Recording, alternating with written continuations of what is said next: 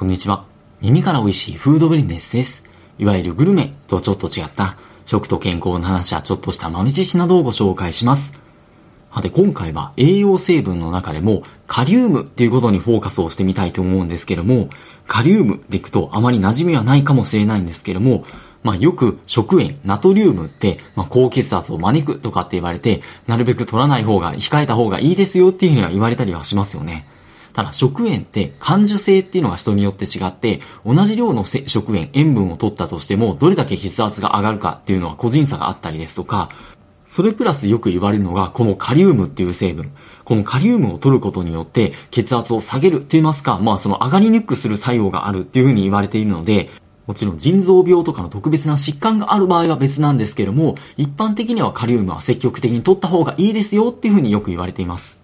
では、カリウムを積極的に取るとは言っても、じゃあ実際何から取るのが一番効果的なのでしょうか？このチャンネルでもかなり初期の放送回で、長野県は塩分摂取量が多いのになぜ長寿なのかみたいな放送回があったんですけども、長野県って塩分の摂取量が全国的に見ても多いにもかかわらず、長寿県として知られているんですけども、その理由っていうのは野菜の摂取量がま全国屈指に多いからだっていう風な話が出てきました。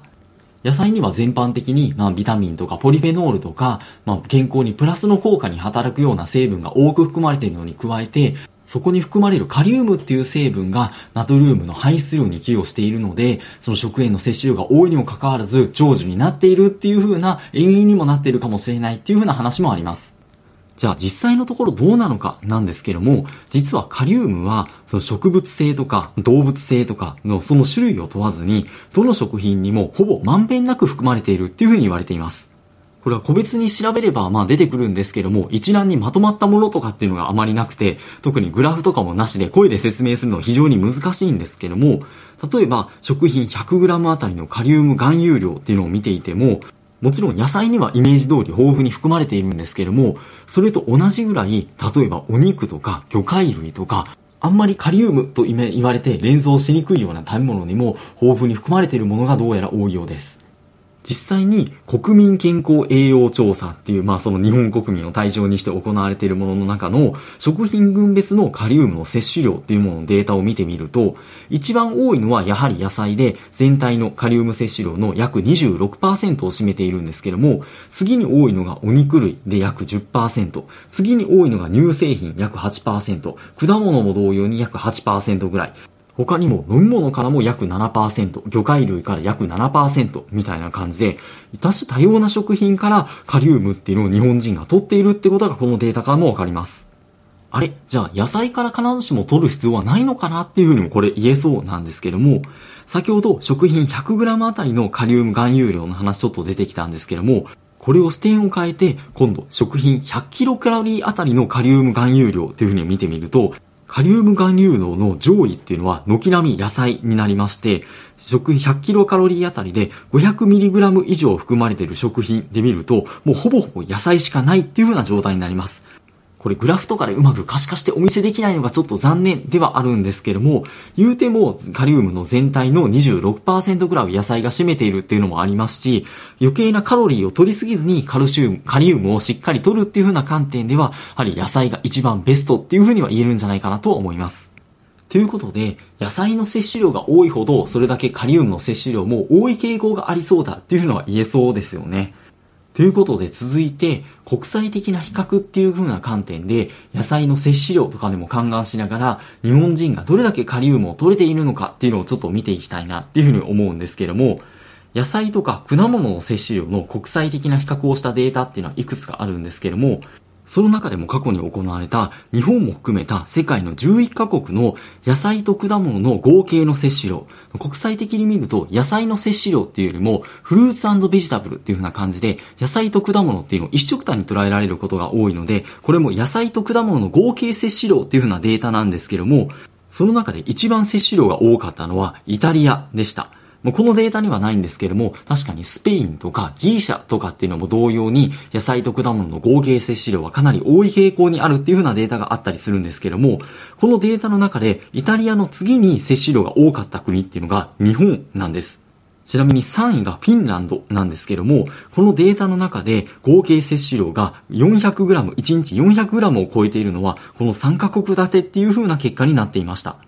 さらに日本は逆に果物の摂取量は世界的に見てもかなり少ないっていう風に言われているので、逆に言うとそれだけ野菜の摂取量っていうのは国際比較的にもかなり多いんじゃないかっていう風には言えそうです。ってことは、それに比例するような形で、カリウムの摂取量っていうのも多いそうですよね。それにちょっと期待をしながら、実際のカリウムの摂取量どうなのかっていうのをちょっと見ていきたいんですけども、先ほどの野菜と果物の摂取量よりはちょっと古い時期のデータになるんですけども、インターソルト研究っていう世界、世界の国と地域のそのナトリウムの摂取量を調べたっていう研究がありまして、それとカリウムは深く関連するっていうのがあるので、それと合わせてカリウムの摂取量、まあもうちょっと具体的には尿中のカリウムの排泄量っていうのを世界52の地域で比較したっていう風なデータがあります。この中には日本からも3地域、大阪と栃木と富山が含まれているんですけども、じゃあこの3地域、どのぐらい上位に食い込んでいるのでしょうか？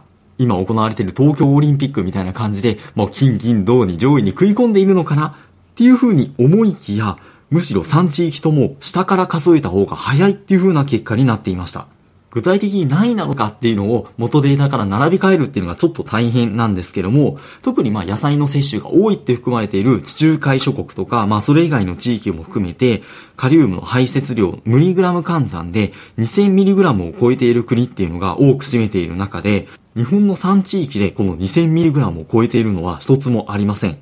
それプラス、中国とか韓国とか台湾とか、比較的、まあ、近いお隣さんといいますか、同じ東アリアのエリエリアの地域っていうのも、軒並みカリウムの排泄量が低いっていう風な結果になっていました。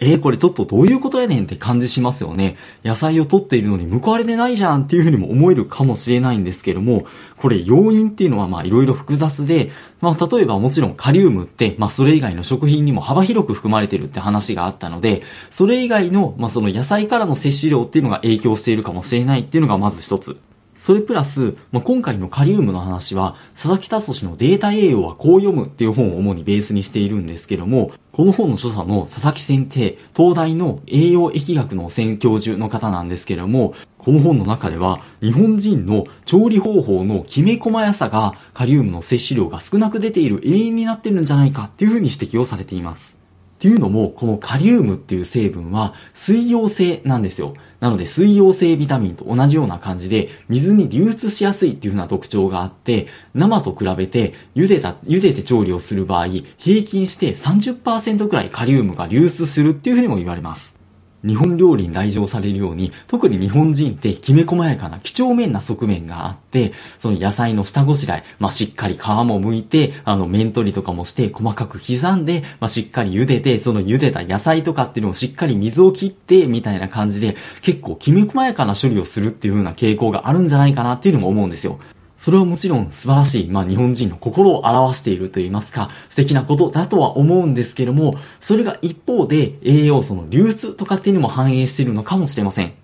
例えば、欧米の料理って、まあ、ミネストローメンとか、チャウダーとか、ボルシチとか、あとはラタトゥーユとか、ブイヤベースとかも含めて、スープ料理とか、その煮汁粉とそのまま料料理というのが多いと思うんですよね。まあ、日本でももちろん、あの、味噌汁とか、豚汁とかってあると思うんですけども、その一方で、例えば、ほうれん草のおひたしとか、まあ、丁寧に茹で汁も捨てせ、みたいに丁寧に調理するような調理法っていうのも結構多いんじゃないかなっていうのを思います。そういった調理法の違いっていうのは、単純に野菜の摂取量っていうデータだけでは出てきませんよね。それがカリウムの排泄量っていう風に実体のカリウムの摂取量を反映しているようなデータに現れているんじゃないかっていうような可能性があるっていうようなところです。そういった意味では、あまりに丁寧すぎるっていうよりは、少し大雑把ぐらいの方が栄養摂取っていう観点ではむしろいいのかもしれないですよね。他にも東アジア共通の特徴として、穀物、とりわけお米の摂取量が多いんですけども、生成して食べる文化があるからっていうのも言われたりもします。そもそも穀物のカリウム含有量って多くないんですけども、